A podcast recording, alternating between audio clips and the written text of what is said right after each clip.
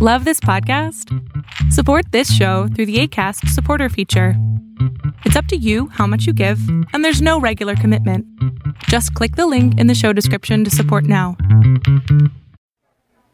I'm gonna make him an offer he can't refuse. Frankly, my dear, I don't give a damn. He's looking at you, kid. All right, Mr. DeMille, I'm ready for my close-up. Oh, I've been thinking. Well, what do you want to do that for? Fasten your seatbelts. It's going to be a bumpy night. They call me Mr. Tibbs. Welcome to 99 Years, 100 Films, the podcast where we look at every winner of the Best Picture Academy Award in release order and see why the film is so highly regarded. And by we, I mean myself, Blaine Dowler, and my ever-present co-host, Trey Hooks. How you doing, Trey? Good, Blaine. How are you today? Oh, I'm doing fairly well. This time we are taking a look at Gentleman's Agreement. So this was originally released on November 11th, 1947, directed by Elia Kazan, with a screenplay. It's credited exclusively to Moss Hart, although Elia Kazan did have a lot of input in it. He just couldn't be credited because he wasn't a WGA member. And it's based on the novel from 1946 and 47 by Laura Z. Hobson that is credited in two years because it was originally published in installments in Cosmopolitan magazine. So, for the plot, I'm just going to read the summary that is on Wikipedia here. Philip Schuyler Green is a widowed journalist who has just moved to New York City with his son Tommy and mother. Green meets with magazine publisher John Minifie, who asks Green, a Gentile, to write an article on anti Semitism. He is not very enthusiastic at first, but after initially struggling with how to approach the topic in a fresh way, Green is inspired to adopt a Jewish identity and writes about his first hand experiences. At a dinner party, Phil meets Minifie's divorced niece, Kathy Lacey, a preschool teacher who turns out to be the person who originally suggested the story. The next day, Phil tries to explain anti Jewish prejudice to his young, precocious son, directly after displaying some anti female prejudice of his own. Green tells his mother that he's struck by the odd notion that the idea for the article came from a girl at the magazine. His mother replies why women will be thinking next. Phil and Kathy begin dating. They agree to keep it secret that Phil is not Jewish. Phil has difficulty getting started on his assignment. He realizes he can never feel what another person feels unless he experiences it himself. He recalls having lived as an Okie on Route 66 or as a coal miner for previous writing jobs instead of tapping a man on the shoulder and making him talk. He then decides to write, I was Jewish for six months. Though Kathy seems to have liberal views, when he reveals what he intends to do, she is taken aback and asks if he actually is Jewish. The strain on their relationship due to Kathy's subtle acquiescence to bigotry becomes a key theme in the film.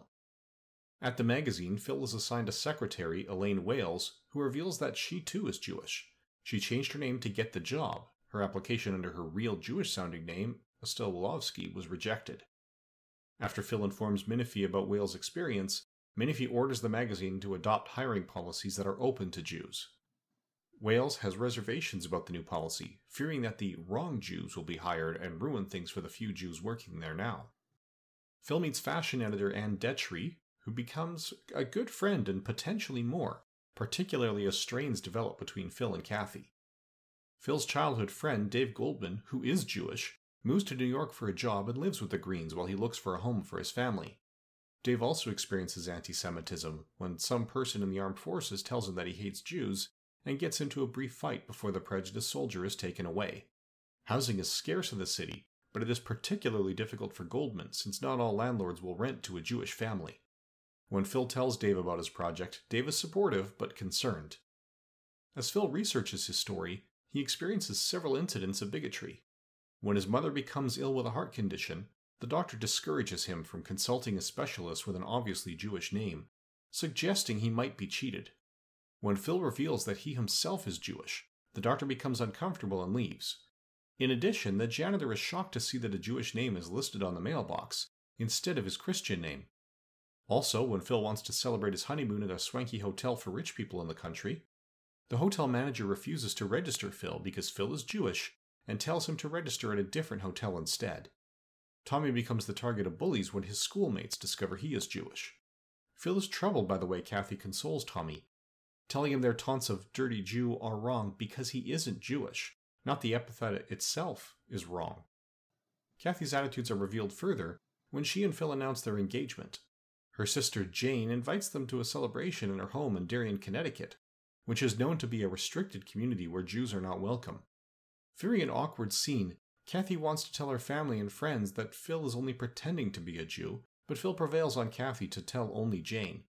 At the party, everyone is very friendly to Phil, though many people are unable to attend at the last minute. Dave announces that he will have to quit his job because he cannot find a residence for his family. Kathy owns a vacant cottage in Darien, but though Phil sees it as the obvious solution to Dave's problem, Kathy is unwilling to offend the neighbors by renting it to a Jewish family. She and Phil break their engagement. Phil announces that he'll be moving away from New York when his article is published. When it comes out, it is very well received by the magazine staff. Kathy meets with Dave and tells him how sick she felt when party guest told a bigoted joke. However, she has no answer when Dave repeatedly asks her what she did about it. She comes to realize that remaining silent condones the prejudice. The next day, Phil tells Dave that he and his family will be moving into the cottage in Darien, and Kathy will be moving in with her sister next door to make sure they are well treated by their neighbors. When Phil hears this, he reconciles with Kathy. So that's the Wikipedia summary. It is a little out of sequence. It makes it sound like he decides to adopt a, adopt a Jewish identity much closer to the beginning of the film than that actually happens. That's probably what about the 45 minute mark in a two hour film? Right. And the engagement party and his son being in the fight at school are flipped in the film. Yeah. But that's that is the plot. So it is one of the earliest films on anti Semitism. Not the earliest, necessarily. There is another film released the same year, also nominated for Best Picture, that dealt with the topic that came out about three months prior. Although that was a last minute switch to make it about anti Semitism. It was originally supposed to be about homophobia. And that's Crossfire. I'm really conflicted on this one. I I, I think I am in a lot of ways too, because it's it is a good message, but is it the right way to arrive at that message? It, it's that I'm also rightly or wrongly I'm comparing it with what's going on right now. And there's no form of bigotry that is more okay than any other form of bigotry. But when you compare what goes on in this film with some of what's been going on in the world, and particularly the United States, the past couple of months, this pales in comparison. It is not right that people are not even getting an interview based on the ethnicity that people hear in the name, but they're they're still alive at the end of it, which is not necessarily the case in the real world. And where some of my confliction comes from is barring some issues which we'll get into, this is probably a good representation of the everyday petty prejudices that are the seeds from which those more serious outbursts that we've seen lately grow. Mm-hmm. I'm going to use this term. You, can, I don't know if it's appropriate to apply it in, in the lens of anti Semitism, but uh, Kathy is the epitome of, I won't say white privilege, but Kathy is the epitome of privilege. Anti Semitism is wrong so long as it doesn't affect her privileges. Yeah, we get that. We're she is one of the people that pays lip service to it, not actively promoting it, but not fighting discrimination when she's facing it. Like Dave finally got through to her when she was talking about the joke. He's like, Well, what did you do? Well, I felt sick. Yeah, but what did you do? What did you say? And he had to push hard to get her to realize that. And you know, she didn't at least come up with the it's only a joke response that a lot of people have. Because it may only be a joke to you, but it's not necessarily only a joke to the, the people in the groups that it's about. And this is a movie that almost didn't happen. There's a scene that's omitted from the summary where a Jewish person is saying, Hey, don't do this. It's just going to stir up trouble. We want to handle this quietly. That scene is not in the novel. That was inspired because that was the reaction producer Darryl F. Zanuck had when he told other people in Hollywood he was making this movie. Zanuck was not Jewish himself, but he was divine or denied membership into a club in Los Angeles under the assumption that he was Jewish, because almost all studio producers at the time were. And that conversation in the movie was inspired by the conversation that the Jewish producers had with him when they found out. They came to him and said, This isn't the way we want to handle it. Please don't make this movie. Cary Grant was offered the lead role, but he felt because he was Jewish and he felt he looked Jewish, taking the role was going to hurt his career because people wouldn't be able to see him as a Gentile anymore. They would, and he didn't think they'd believe him as a Gentile in the first place. So Gregory Peck took the lead role. John Garfield is a Jewish actor who took the role as Dave Goldman because he felt the message of the film was important to come out against the anti Semitism. So even though he's only a supporting cast member who doesn't even appear until he's over halfway through, because he was lending his support and they wanted just to show that they were trying to do this for the Jewish community, and so many of them were opposed to the production of this movie, they gave John Garfield a full actor salary, not a supporting actor salary.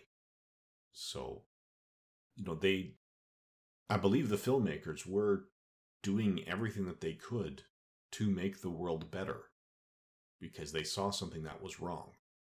And I will give them all the kudos and credit for that.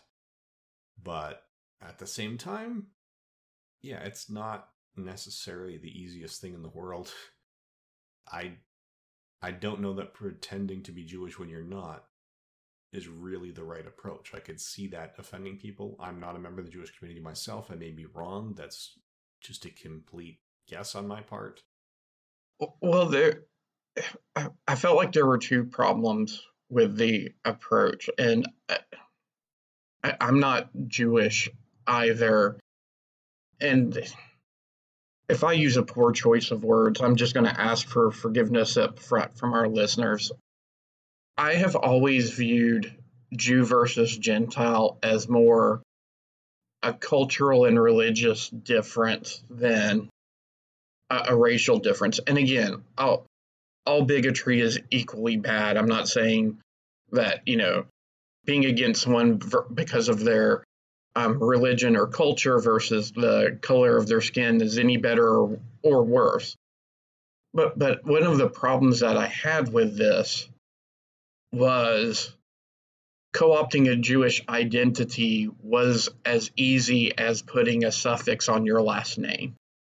You never see Gregory Peck make any attempt to outwardly reflect that he is of the Jewish faith or, or culture. Mm-hmm.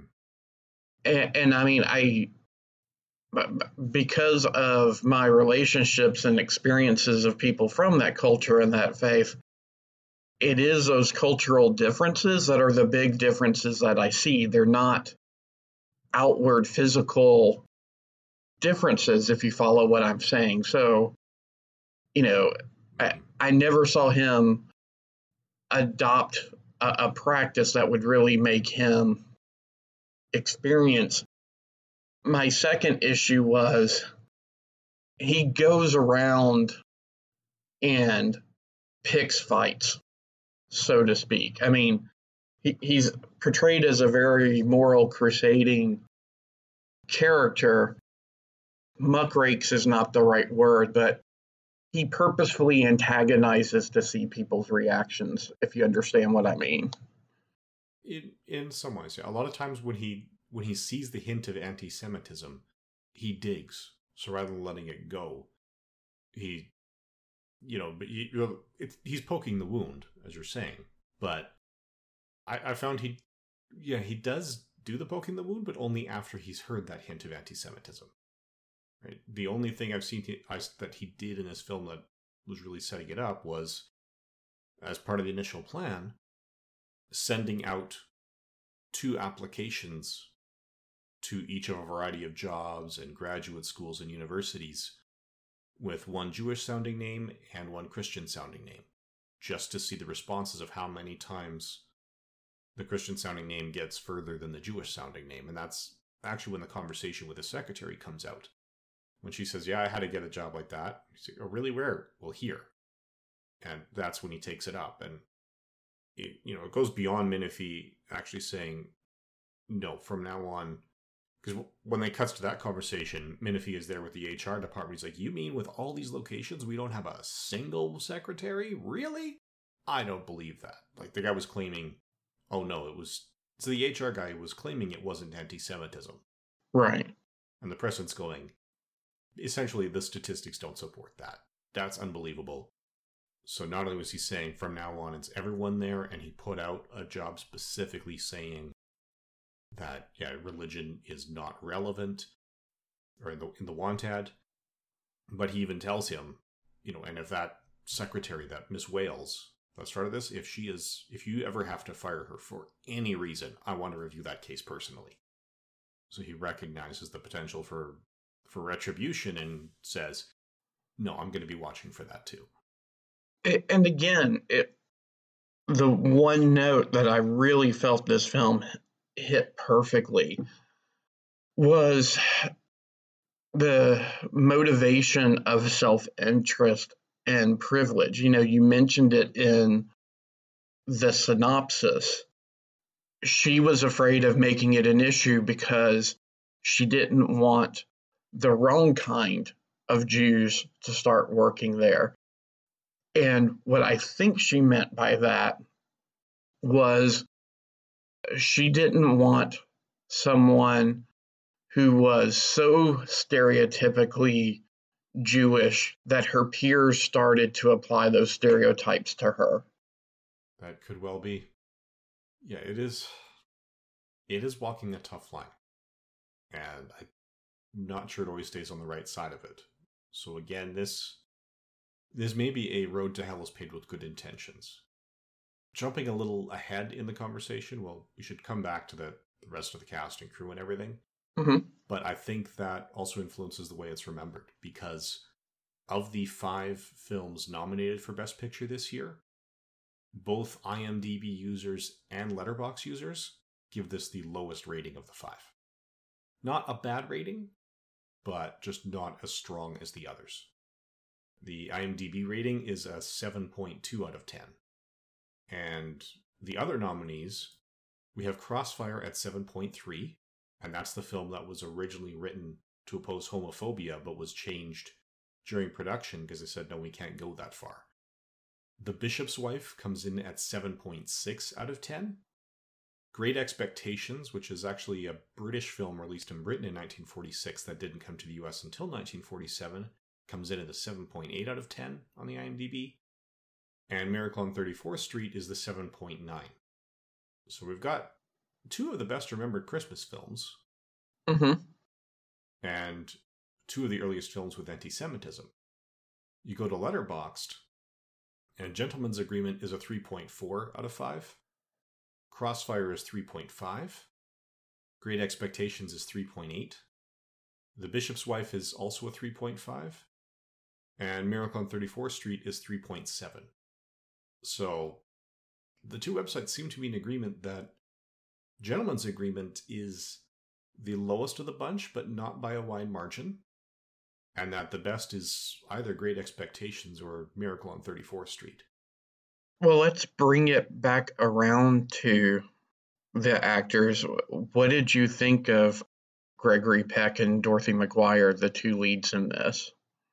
I I like them. Gregory Peck he's a likable guy, but he is often a bit stiff. So he's he's not really a method actor. I'm not sure that he's really emoting, but he's still very likable. And this probably is setting him up because he is he's still best known for To Kill a Mockingbird. And I think some of that is coming from here. interestingly, both he and Elia Kazan said he wasn't giving his best performance. And later in his life, he said Gregory Peck said it was because he was not mature enough to give Elia Kazan what he wanted. So they never worked together after this because they didn't mesh very well. And he was actually he was known for have or quoted as saying Elia Kazan was not the right director, and he said that was a misquote. What he actually meant is that they just weren't on the same wavelength. So it's not that Elia Kazan was the wrong director for the project, it was just the two of them were the wrong pairing for the project. Uh, Dorothy McGuire, I quite liked. She she seemed a little more natural in the role, and I I believe what she's saying because she was conveying thoughts and emotions that we actually do see.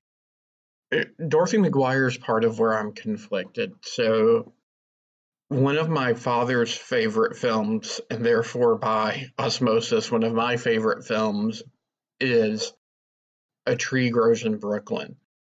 And she's great there. And I just struggled with her in this film, and I couldn't figure out am I watching a really good actress who I'm having a hard time with because she's playing ultimately a frustrating and unlikable character? Or is there a lack of chemistry between her and Gregory Peck? But I just, I didn't, like, I don't think it's a bad performance, but there's just something about the character and the way that she portrayed it that was just like nails on a blackboard to me. I just, when she was on the screen, I wanted her to be off because I was annoyed with her. Okay.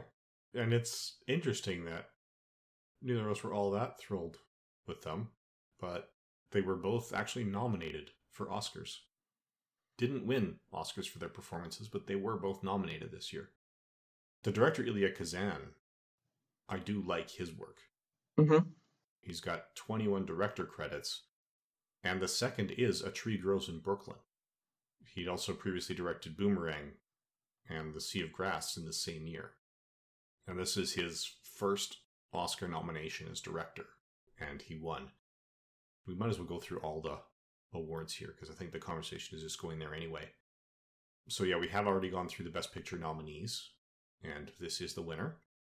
Elia Kazan won for Best Director opposite Henry Koster for The Bishop's Wife, Edward Dmytryk for Crossfire, George Cukor for A Double Life, and David Lean for Great Expectations.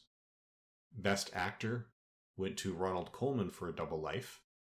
John Garfield, who does play, he, he's the, the friend here who actually is Jewish, he was nominated for his work in Body and Soul.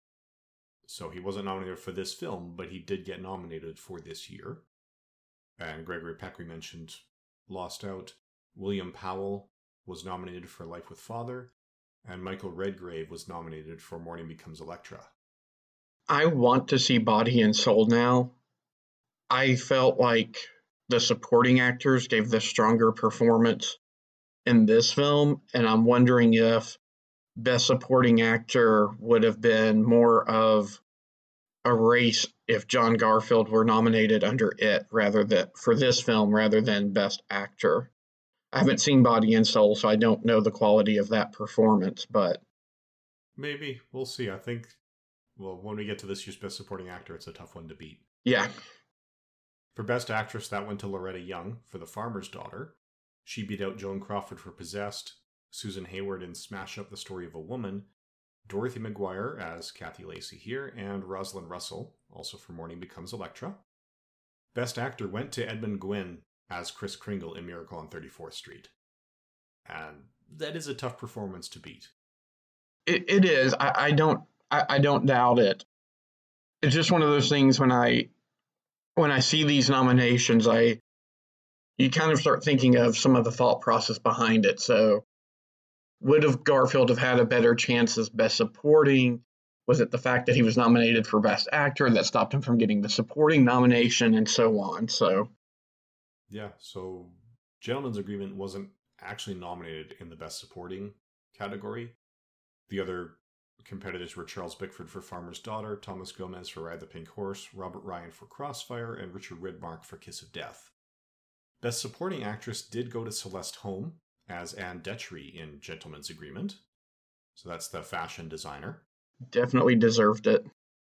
The other nominees were Ethel Barrymore for The Paradine Case, which is our token Hitchcock reference this episode, Gloria Grahame for Crossfire, Marjorie Main for The Egg and I, and Anne Revere was also nominated for her work in Gentleman's Agreement as Mrs. Green. You know, because the, the character who calls out the sexism that he expresses when he says, well, it was a girl's idea. Yeah, that character never actually gets a first name. She's only Mrs. Green. Best Original Screenplay went to Sidney Sheldon for The Bachelor and the Bobby Soxer, beating out the writers of Body and Soul, A Double Life, Monsieur Verdoux, and Shoeshine. The Best Screenplay went to George Seaton's screenplay from a story by Valentine Davies from Miracle on 34th Street. He also directed that. That beat out the screenwriters for Gentleman's Agreement. That was Moss Hart, based on that Laura Z. Hobson story. Boomerang, Crossfire, and Great Expectations. So a whole lot of overlap there with the, the Best Picture nominees. Best Motion Picture Story went to Miracle on 34th Street beat out A Cage of Nightingales, It Happened on Fifth Avenue, Kiss of Death, and Smash Up, The Story of a Woman. The best cartoon subject went to Tweety Pie, beating out Chip 'n Dale, Dr. Jekyll and Mr. Mouse, Pluto's Blue Note, and Tubby the Tuba. The best documentary feature went to Design for Death, beating out Journey into Medicine and The World is Rich. Documentary short subject went to First Steps, beating out Passport to Nowhere and School in the Mailbox. The live action one reel short subject went to Goodbye Miss Turlock. The live action short subject two reel went to Climbing the Matterhorn. Best scoring of a dramatic or comedy picture went to the score for A Double Life by Miklos Rozsa. And the only other Best Picture nominee that was nominated in that category is The Bishop's Wife. The best scoring of a musical picture went to Mother Wore Tights by Alfred Newman, who also scored Gentleman's Agreement. The best original song went to Zip-a-Dee-Doo-Dah from the Song of the South, which, as troubled as that film is, that's a, a tough Oscar to argue with. Mm-hmm. Best sound recording went to the work of Gordon E. Sawyer on The Bishop's Wife, beating out Green Dolphin Street and T-Men. Best art direction, set direct decoration, black and white went to Great Expectations. It was one of two nominees, beating out The Foxes of Harrow. Best art direction for color, Black Narcissus beat out Life with Father. Best cinematography, black and white, Great Expectations beat out The Ghost of Mrs. Muir and Green Dolphin Street. Color cinematography, Black Narcissus beat out Life with Father and Mother Wore Tights. Film editing, Body and Soul beat out against The Bishop's Wife, Gentleman's Agreement, Green Dolphin Street, and Odd Man Out.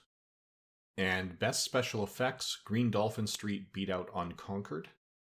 For the honorary awards, James Baskett won an honorary award for his role as Uncle Remus in Song of the South. I'm not sure why they decided that's an honorary award. They're just going to give him an Oscar rather than doing just nominating him for Best Actor, Best Actress, which I'm afraid that's a form of racism right there. Mm-hmm. Uh, Bill and Coo, which is a 1948 film, got an honorary award for the artistry and patience blended in a novel and entertaining use of the medium of motion pictures. And there's another honorary award to Colonel William N. Selig, Albert E. Smith, Thomas Armat, and George K. Spoor, members of the small group of pioneers whose belief in a new medium and whose contributions to its development blaze the trail along which the motion picture has progressed in their lifetime from obscurity to worldwide acclaim. The best foreign language film went to Shoeshine. That was an Italian film. And from there, there's, you know, Wikipedia here is now listing presenters and performers. So, Gentleman's Agreement got more nominations than anything else this year. It got eight nominations, where Bishop's Wife, Crossfire, and Great Expectations had five each. And then there's, you know, Miracle on 34th Street is one of the films that got four nominations. Body and Soul got three. And there's a number of others who got two. And for the multiple winners, Gentleman's Agreement and Miracle on 34th Street took home three awards each, and Black Narcissus, A Double Life, and Great Expectations each won two. And for completeness, we talked about the Golden Globe winners. There's a lot of overlap with Gentleman's Agreement winning Best Picture, Ronald Colman winning Best Actor for A Double Life, Rosalind Russell winning Best Actress for Morning Becomes Electra, Edmund Gwenn for Supporting Actor in Miracle on 34th Street, Celeste Holm for Supporting Actress in Gentleman's Agreement, and Elia Kazan for Gentleman's Agreement. So up to this point, the only difference in the awards picked someone else that the Oscars also nominated. Screenplay, Miracle on 34th Street, Music, Life with Father, Cinematography, Black Narcissus. Most Promising Newcomer Male went to Richard Widmark for Kiss of Death. Most Promising Newcomer Female was Lois Maxwell for That Hagen Girl. A special award for the Best Juvenile Actor went to Dean Stockwell for his role as Tommy in Gentleman's Agreement. And the Special Achievement Award went to Walt Disney for Bambi, the Hindustani version for furthering the influence of the screen. Yes, it's worth calling out that Al from Quantum Leap was working as a child actor in the late 40s. So if you want to see what Dean Stockwell looked like as a young boy, watch Gentleman's Agreement. Yeah, he also has a couple good turns in Columbo, which is always worth watching. Because Columbo is awesome. Yes.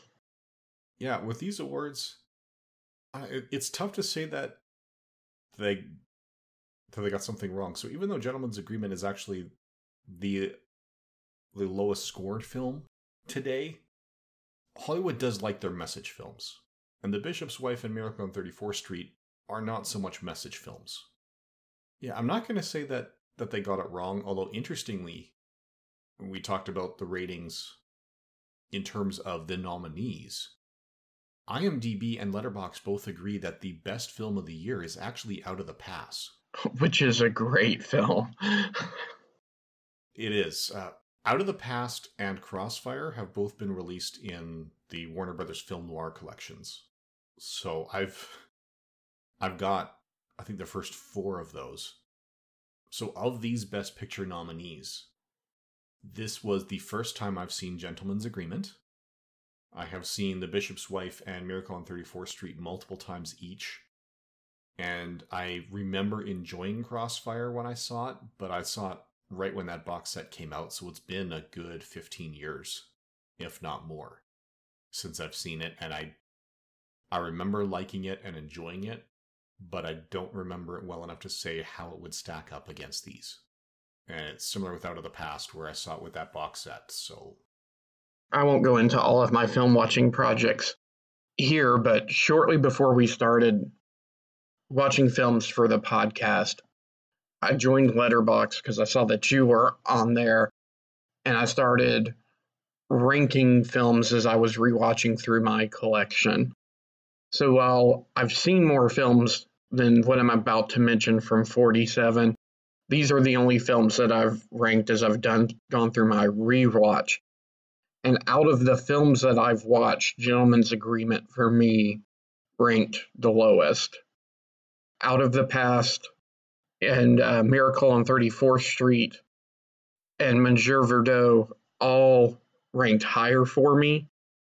Black Narcissus, The Lady from Shanghai, and Gentleman's Agreement all have the same ranking from me. So for however it does the algorithm, Letterboxd is listing Gentleman's Agreement last on my list, but uh, if I look at the how many stars out of how many stars, those three have the same score. Okay. Yeah, I, I really wish I'd had time to to rewatch Out of the Past and Crossfire. And as you said, Monsieur Verdoux is another one the IMDb and Letterboxd both put above Gentleman's Agreement. So if we actually look at even the top 12 here on Letterboxd for the year, Out of the Past is number one, then Black Narcissus, Monsieur Duveau, or Monsieur Verdoux, sorry, Odd Man Out, Nightmare Alley, The Ghost of Mrs. Muir, The Lady from Shanghai, Record of a Tenement Gentleman, Daisy Kenyon, Brute Force, The Ball at Anjo House and Quai des Orfèvres are the top 12, and Miracle on 34th Street is the first actual nominee on the list, followed by Body and Soul Pursued, Dark Passage, and so forth. And if you look at it on the IMDb, Out of the Past is number one, Monsieur Verdoux is number two, and Miracle on 34th Street is number three. And then we have Ghost of Mrs. Muir, Quai des Orfèvres, Nightmare Alley, Record of a Tenement Gentleman, Black Narcissus, Odd Man Out, Olea de Estrella, It Happened on Fifth Avenue, Cinderella, The Lady from Shanghai, Brute Force, Body and Soul, Bishop's Wife, Dark Passage, Kiss of Death, Ride the Pink Horse, Crossfire, Bachelor and the Bobby Soxer, It Always Rains on Sunday, The Unsuspected, I Became a Criminal, One Wonderful Sunday, Pursued, Possessed, Nora Prentiss, Life with Father, and finally we hit Gentleman's Agreement at 30 on the list. You'll notice that Great Expectations is not on either list because they both list the years by country of origin. So, Gentleman's Agreement is ranked in 1946 rather than 1947 in both lists because that was the British release date, not the American release date. So the the way that's ranked, so that that comes in with a with a 7.8 on the IMDb so that would put it somewhere in the 5 to 8 range. So after Miracle on 34th Street, but before any of the other nominees on IMDb. And Letterboxd, it would be somewhere in the top 12 because it is, or no, it's not in the top 12, it's in the next 12 because it's slightly below Miracle on 34th Street, but then it's above the films that are coming in in that next row on the categories. So yeah, like I said, it's of the films I remember clearly, this is the best message film. It's not necessarily the most entertaining, and it does have issues. I mean, like you said, he tells people he's Jewish, but he doesn't change the way he behaves at all. Which, on the one hand, does support the idea that the treatment he's getting is exclusively for being Jewish because that's the only thing he's changed in his life is telling people he's Jewish. But on the other hand, yeah, he hasn't actually done anything to integrate with the Jewish community and learn about the rest of their experience. And as you've said multiple times, it, it's a tough line to hew. I mean, we would not have wanted Gregory Peck to start applying prosthetics to try and fit some ill perceived physical stereotype. We certainly want wouldn't want this to go down the soul man route. So yeah, and like we said, it is it's tough to talk about this because on the one hand, we see issues with it. On the other hand, we are recording this in August 2020. So this is a few weeks after one of the Republican senators in the southern US was called out for what he claims was accidentally using Photoshop to increase the size of the Jewish Democratic nominee's nose in his print materials, which was striking people as anti Semitic and just, you know, trying to exaggerate the features that are stereotypically associated with Jewish people, which is angering, frankly. Yes. so clearly, not everyone has assimilated the message that this film was trying to convey several decades ago, which no one is claiming that a movie is going to end racism, not in and of itself, but it can help start a conversation that needs to happen. And it can really help. I think, you know, the people who are like Kathy, who don't consider themselves racist, but who don't speak out when they see it. If we can even just start challenging that aspect, that is going to to help make the world a better place. You just get people to stand up and say no. It may not change the minds of the racists, but it might convince them to hide those views again and stop acting the way they are acting. I think we can agree that you know this this film has great goals. We just don't know that it actually achieve them in an appropriate way. Would that be fair? It would. It would. So, who would you recommend this to? I- I'm struggling coming up with a group other than award winners. I mean, you literally just said it. It doesn't go about its message in the best way. And to be fair, I can't think of a better way they could have done it, particularly in 1947. But when we wanted to try and get a point across to our kids exactly what was going on with um, the George Floyd protest and why the protests were important and to kind of nail home ha- what happens or what are the consequences of bigotry and prejudice. We went with Selma. We didn't go back to Gentleman's Agreement. So even even as a message film, I think there are better message films out there that speak against bigotry and prejudice. I will say, however, it is specific to anti Semitism. So if you wanted something that kind of illustrated uh, that particular uh, prejudice, this would probably be a good film for it. Yeah, that that is true. It is, like I said, it is good for the the final message. They were concerned about whether or not this would even be approved because the person who enforced the Hays Code at the time had made anti-Semitic statements multiple times in public, and they were also concerned about whether or not they would be able to have a movie with a divorced character because that's one thing that we didn't spend a lot of time on. But the the female love interest Kathy has been divorced and that almost didn't get approved. So it's it is a film I would recommend again for specifically anti-Semitism. This is good, although I do want to rewatch Crossfire. Like you said, a, a better way to do it aside from from actually having genuinely Jewish characters instead of someone pretending to be Jewish. I can't think of many other changes because everything else is right there. I think it almost would have been better had this happened. And one of the things that we didn't bring up that shows the stresses he was under and how challenging it was, he decided he was going to write I Was Jewish for six months. But when he finally stops and publishes, the title is I Was Jewish for eight weeks. So he couldn't make it the six months. He was done before then. So there, there is that value to it. So if you're a huge fan of Gregory Peck or Elia Kazan. Kazan's name is going to come up again. Mm-hmm. He is an excellent director. Good birthday, too. He was born September 7th, 1909. yes, we definitely approve all people born September 7th. Yeah, I would recommend that, but it's. If you're going to be watching it with children, it is worth having the conversation about whether or not this was the right way for Schuyler Green or you know Phil Gregory Peck's character to do this. I'm not sure if it is or isn't, but I, I think there is value in that conversation, and there's always value in teaching kids that racism is bad and is not to be condoned, supported, or allowed. While his character's heart was in the right place, so to speak, in the end, it was an exploitive act.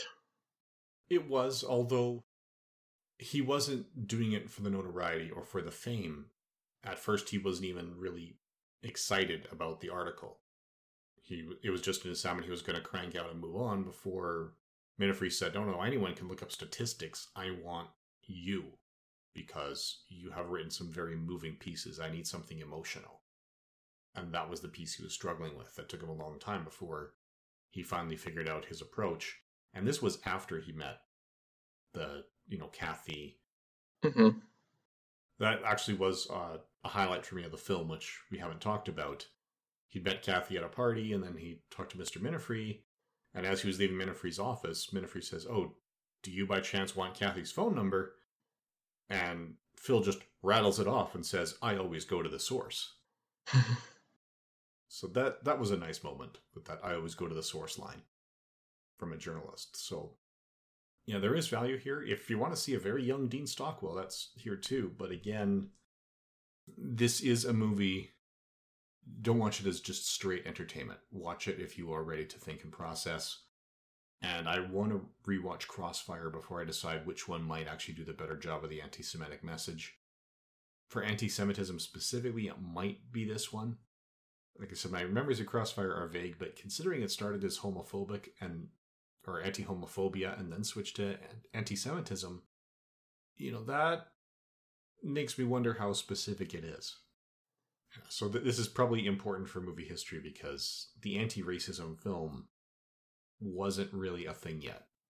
Well, and because of the history of Elia Kazan, we're less than a decade away from him being blacklisted.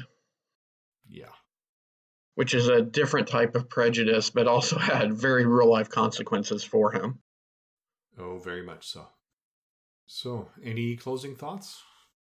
No, I, I, I'll just give our usual disclaimer. Uh, just because we are not excited about a film or trumpeting it as the best film of the year, that never indicates that it was a bad movie. I mean, we rattled off a couple of classics that this film was contending against this year. So while it's an important film, it just didn't end up being as entertaining as uh, those others. But that doesn't mean that you shouldn't watch Gentleman's Agreement or that Gentleman's Agreement's not a good film. I actually have respect for it because it made me feel so conflicted. Yeah, yeah. I, even then, I'm still. I may not have chosen Gentleman's Agreement as the best film of the year, but it's not a case where I could say the Academy was wrong to do it. So it's uh, we're we're not saying I don't think that it doesn't deserve Best Picture. It's just not like some years where we're going, oh yes, this is absolutely the right one. It's just eh, there's room for conversation. It, it might have been tough to figure out which box to check if we were filling out the ballot. We we, we keep making this film our whipping boy. So uh, I'm I'm sure someone somewhere is, cur- is going to curse me as I say this. This was not a cavalcade, folks. Don't don't, don't think that. No, no, not at all. And as, as troubled as it was, it still is better than a lot of the films we've seen up to this point. Mm-hmm. In less competitive years, I would say this is clearly the best picture. Anyway, um, shall we talk about 1948 for our next podcast? Yes, and I I haven't seen. I'm very very familiar with this subject matter, but I haven't seen this film yet, so I'll be interested in seeing how it's done. But uh, next time we look at Laurence Olivier's Hamlet. Yep, and we forgot a while ago we decided to list all the nominees in case you guys wanted to, or the listeners wanted to watch the rest, and we haven't been doing that lately.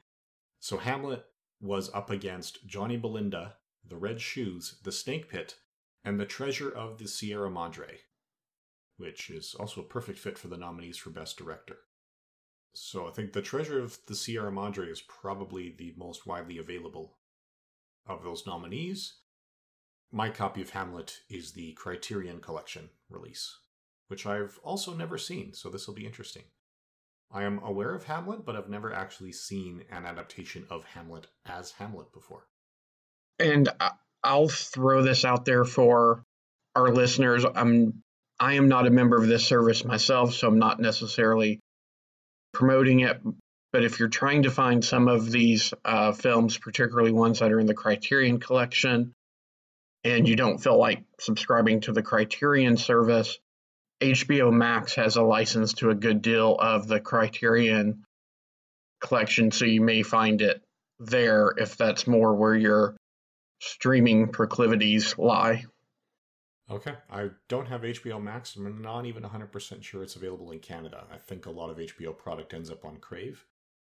But uh, Criterion was one of the places that released day and date available in US and Canada. A lot of the US streaming services are not available in Canada, but Criterion is one of them. So that is, if that's more to your liking, that's available as well.